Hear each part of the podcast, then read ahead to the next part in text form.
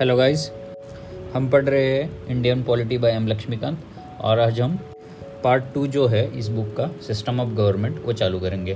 तो सबसे पहले चैप्टर ट्वेल्थ से स्टार्ट करेंगे, जो है पार्लियामेंट्री सिस्टम तो पार्लियामेंट्री सिस्टम में हम देखेंगे features of parliamentary system features of presidential system फिर पार्लियामेंट्री सिस्टम के मेरिट्स डिमेरिट्स ये सब चीज़ें। तो सबसे पहले Indian constitution parliamentary form of government provide करता है। सेंट्रल लेवल पे और स्टेट लेवल पे दोनों में।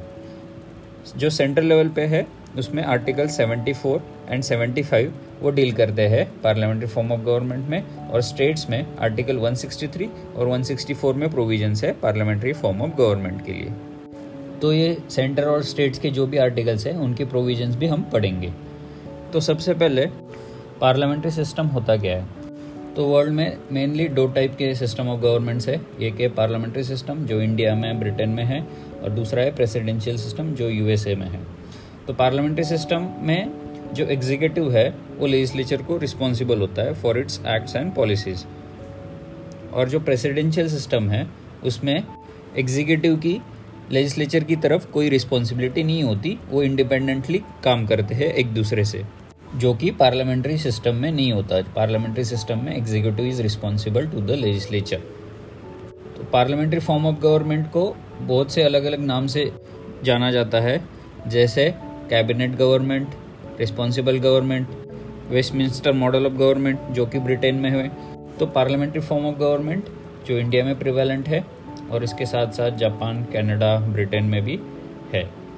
फिर जो प्रेसिडेंशियल सिस्टम है, जो कि यूएसए ब्राज़ील रशिया श्रीलंका ऐसी बहुत सी कंट्रीज़ में है, उसमें एग्जीक्यूटिव रिस्पॉन्सिबल नहीं होती for its acts and policies towards parliament तो इसलिए प्रेसिडेंशियल सिस्टम को non responsible non parliamentary system of government भी बोला जाता है। तो उसके बाद हम फीचर्स देखेंगे दोनों पार्लियामेंट्री गवर्नमेंट के और प्रेसिडेंशियल गवर्नमेंट के। तो पहले फीचर्स ऑफ़ पार्लियामेंट्री गवर्नमेंट तो उसमें first nominal and real executives तो पार्लियामेंट्री सिस्टम में दो तरह के एग्जीक्यूटिव्स होते हैं। एक नॉमिनल एग्जीक्यूटिव जो कि इंडिया की जो प्रेसिडेंट है, वो है नॉमिनल एग्जीक्यूटिव जिसको डी ज़ोर एग्जीक्यूटिव भी बोला जाता है, या फिर टिटुलर एग्जीक्यूटिव और जो रियल एग्जीक्यूटिव है, वो है प्राइम मिनिस्टर ऑफ़ इंडिया जिसको डिफैक्टिव एग्जीक्यूटिव भी बोला जाता है, जिसके अंडर रियल पावर्स होते हैं।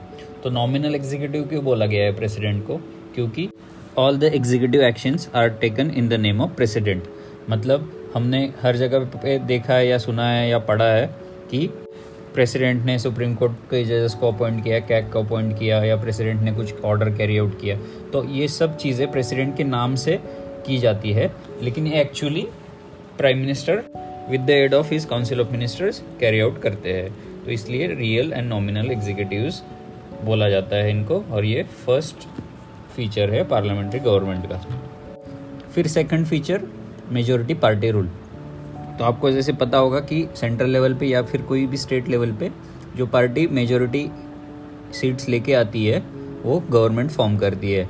या फिर अगर कोई पार्टी क्लियर कट मेजोरिटी नहीं भी लाती तो भी कोएलेशन फॉर्म करके ऐसी दो पार्टी या दो से ज़्यादा भी पार्टीज़ गवर्नमेंट फॉर्म करती है, लेकिन उनकी मेजोरिटी होनी चाहिए। फिर थर्ड फीचर कलेक्टिव रिस्पॉन्सिबिलिटी तो इसमें बोला गया है the ministers are collective responsible to the parliament in general and to Lok Sabha in particular तो ये आर्टिकल 75 का प्रोविज़न है। तो इसमें जो एग्जीक्यूटिव की रिस्पॉन्सिबिलिटी है टूवर्ड्स पार्लियामेंट इसके बारे में बोला गया है and towards Lok Sabha in particular तो बहुत से प्रीलिम्स में ये क्वेश्चन आया है कि ministers are collective responsible to whom तो याद रखना लोकसभा आंसर रहेगा। Fourth feature, political homogeneity. मतलब जो काउंसिल ऑफ़ मिनिस्टर्स है, वो सेम या तो सेम पॉलिटिकल पार्टी के होते हैं, या फिर कोalition के फॉर्म होने के बाद भी उनको सेम आइडियाज़ से साथ चलना पड़ता है, अगर गवर्नमेंट स्टेबल रखनी है तो। फिर उसके बाद डबल मेंबरशिप मतलब जो मिनिस्टर्स है और जो मेंबर्स ऑफ़ लेजिस्लेचर है, ये जो भी एम या एम एल स्टेट्स के, वो दोनों एग्जीक्यूटिव के और लेजिस्लेचर के भी पार्ट होते हैं मतलब double membership six feature leadership of the prime minister तो जैसे प्राइम मिनिस्टर जो है, वो मेजॉरिटी पार्टी जो है रूल में उनका लीडर होता है और उसके साथ साथ लीडर ऑफ़ पार्लियामेंट भी होता है, क्योंकि पार्लियामेंट में उनकी मेजॉरिटी होती है। तो फिर उसके बाद seventh feature dissolution of lower house तो लोअर हाउस मतलब लोकसभा तो लोकसभा डिजोल्व होती है पार्लियामेंट्री सिस्टम ऑफ़ गवर्नमेंट में, क्योंकि लोकसभा का टेन्योर होता है पाँच साल। तो पाँच साल के बाद लोकसभा ऑटोमेटिकली डिजोल्व होती है। या फिर पाँच साल के पहले भी कुछ केसेस होती है जब प्रेसिडेंट डिजोल्व कर सकता है, जैसे कि on the recommendation of prime minister फिर जो लास्ट फीचर है पार्लियामेंट्री सिस्टम ऑफ़ गवर्नमेंट का, वो है सिक्रेसी तो प्रिंसिपल ऑफ़ सिक्रेसी होती है। तो जो सब मिनिस्टर्स हैं इंक्लूडिंग द प्राइम मिनिस्टर वो ओथ लेते हैं oath of secrecy before entering the office तो ओथ ऑफ़ सिक्रेसी एडमिनिस्टर होता है बाय प्रेसिडेंट सभी मिनिस्टर्स को ओथ लेनी पड़ती है ओथ ऑफ़ सिक्रेसी कि वो कोई government matters policies decisions disclose नहीं करेंगे बाहर। तो ये थे फीचर्स ऑफ़ पार्लियामेंट्री सिस्टम उसके बाद फीचर्स ऑफ़ प्रेसिडेंशियल सिस्टम तो जो अमेरिकन सिस्टम है प्रेसिडेंशियल सिस्टम उसके क्या क्या फीचर्स है? तो फर्स्टली अमेरिकन प्रेसिडेंट जो है, वो हेड ऑफ़ स्टेट और हेड ऑफ़ गवर्नमेंट दोनों होता है। कि जैसे इंडिया में हेड ऑफ़ स्टेट और हेड ऑफ़ गवर्नमेंट अलग अलग चीज़ें हैं जो हेड ऑफ़ स्टेट है, वो हमारे प्रेसिडेंट होते हैं और हेड ऑफ़ गवर्नमेंट जो होते हैं प्राइम मिनिस्टर होते हैं। लेकिन प्रेसिडेंशियल सिस्टम में हेड ऑफ़ स्टेट और हेड ऑफ़ गवर्नमेंट दोनों प्रेसिडेंट ही होते हैं।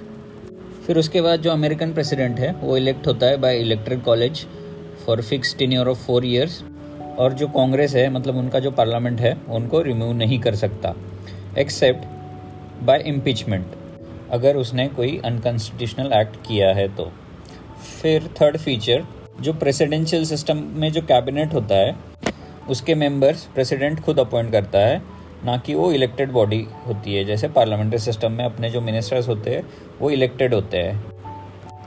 फिर उसके बाद प्रेसिडेंशियल सिस्टम में प्रेसिडेंट या फिर उसके जो मिनिस्टर्स है, वो रिस्पॉन्सिबल नहीं होते कांग्रेस को या फिर उनके पार्लियामेंट को। जो पार्लियामेंट्री सिस्टम का जो मेन फीचर है, जैसे आर्टिकल 75 में हमने देखा था कि जो अपने मिनिस्टर्स होते हैं they are collectively responsible to the parliament in general and Lok Sabha in particular तो प्रेसिडेंशियल सिस्टम में ना वो रिस्पॉन्सिबल होते हैं, ना वो कांग्रेस के मेंबर्स होते हैं। तो उनका दोनों का कोई रिलेशन नहीं होता।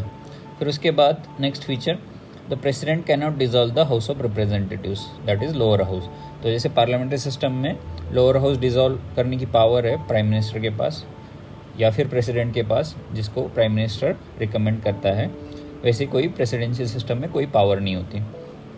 और फिर last and important feature doctrine of separation of powers is the basis of American presidential system तो legislative executive and judicial powers of government ये सब सेपरेट होते हैं और इंडिपेंडेंटली काम करते हैं। और उनकी एक दूसरे की तरफ़ कोई रिस्पॉन्सिबिलिटी नहीं होती, जैसे पार्लियामेंट्री सिस्टम में लेजिस्लेचर और एग्जीक्यूटिव की होती है।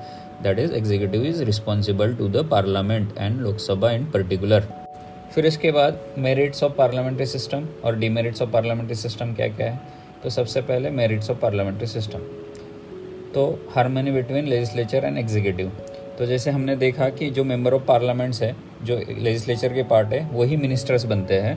तो इसकी वजह से हारमनी होती है लेजिस्लेचर और एग्जीक्यूटिव के बीच में।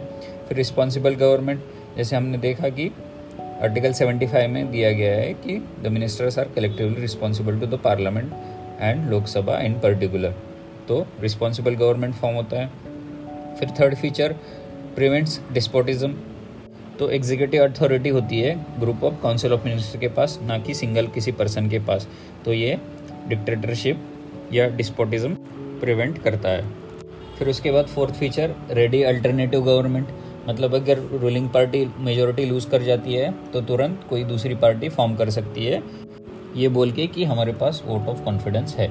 फिर उसके बाद वाइड रिप्रेजेंटेशन तो जैसे हमने देखा कि जो पार्लियामेंट्री सिस्टम है, उसमें जो मेंबर्स होते हैं एग्जीक्यूटिव के या फिर लेजिस्लेचर के, वो मोस्टली डायरेक्टली इलेक्टेड होते हैं by the people so wide representation enjoy करते हैं। फिर डीमेरिट्स ऑफ़ पार्लियामेंट्री सिस्टम क्या क्या है? सबसे पहले अनस्टेबल गवर्नमेंट तो इसका मतलब कि कोई गारंटी नहीं होती कि ये पाँच साल का जो टीनियर है पूरा करेंगे। अगर वो नो कॉन्फिडेंस मोशन पास हो जाएगा तो गवर्नमेंट गिर सकती है। फिर second feature no continuity of policies मतलब अगर गवर्नमेंट चेंजेस हो रही है पाँच साल में तो कोई एक लॉन्ग टर्म पॉलिसी जो होती है गवर्नमेंट की, वो कंटिन्यू नहीं हो पाती। फिर उसके बाद डिक्टेटरशिप ऑफ़ द कैबिनेट मतलब कैबिनेट ही सब डिसीजंस लेती है तो एक क्रिटिसिज्म है कि डिक्टेटरशिप कैबिनेट की होती है।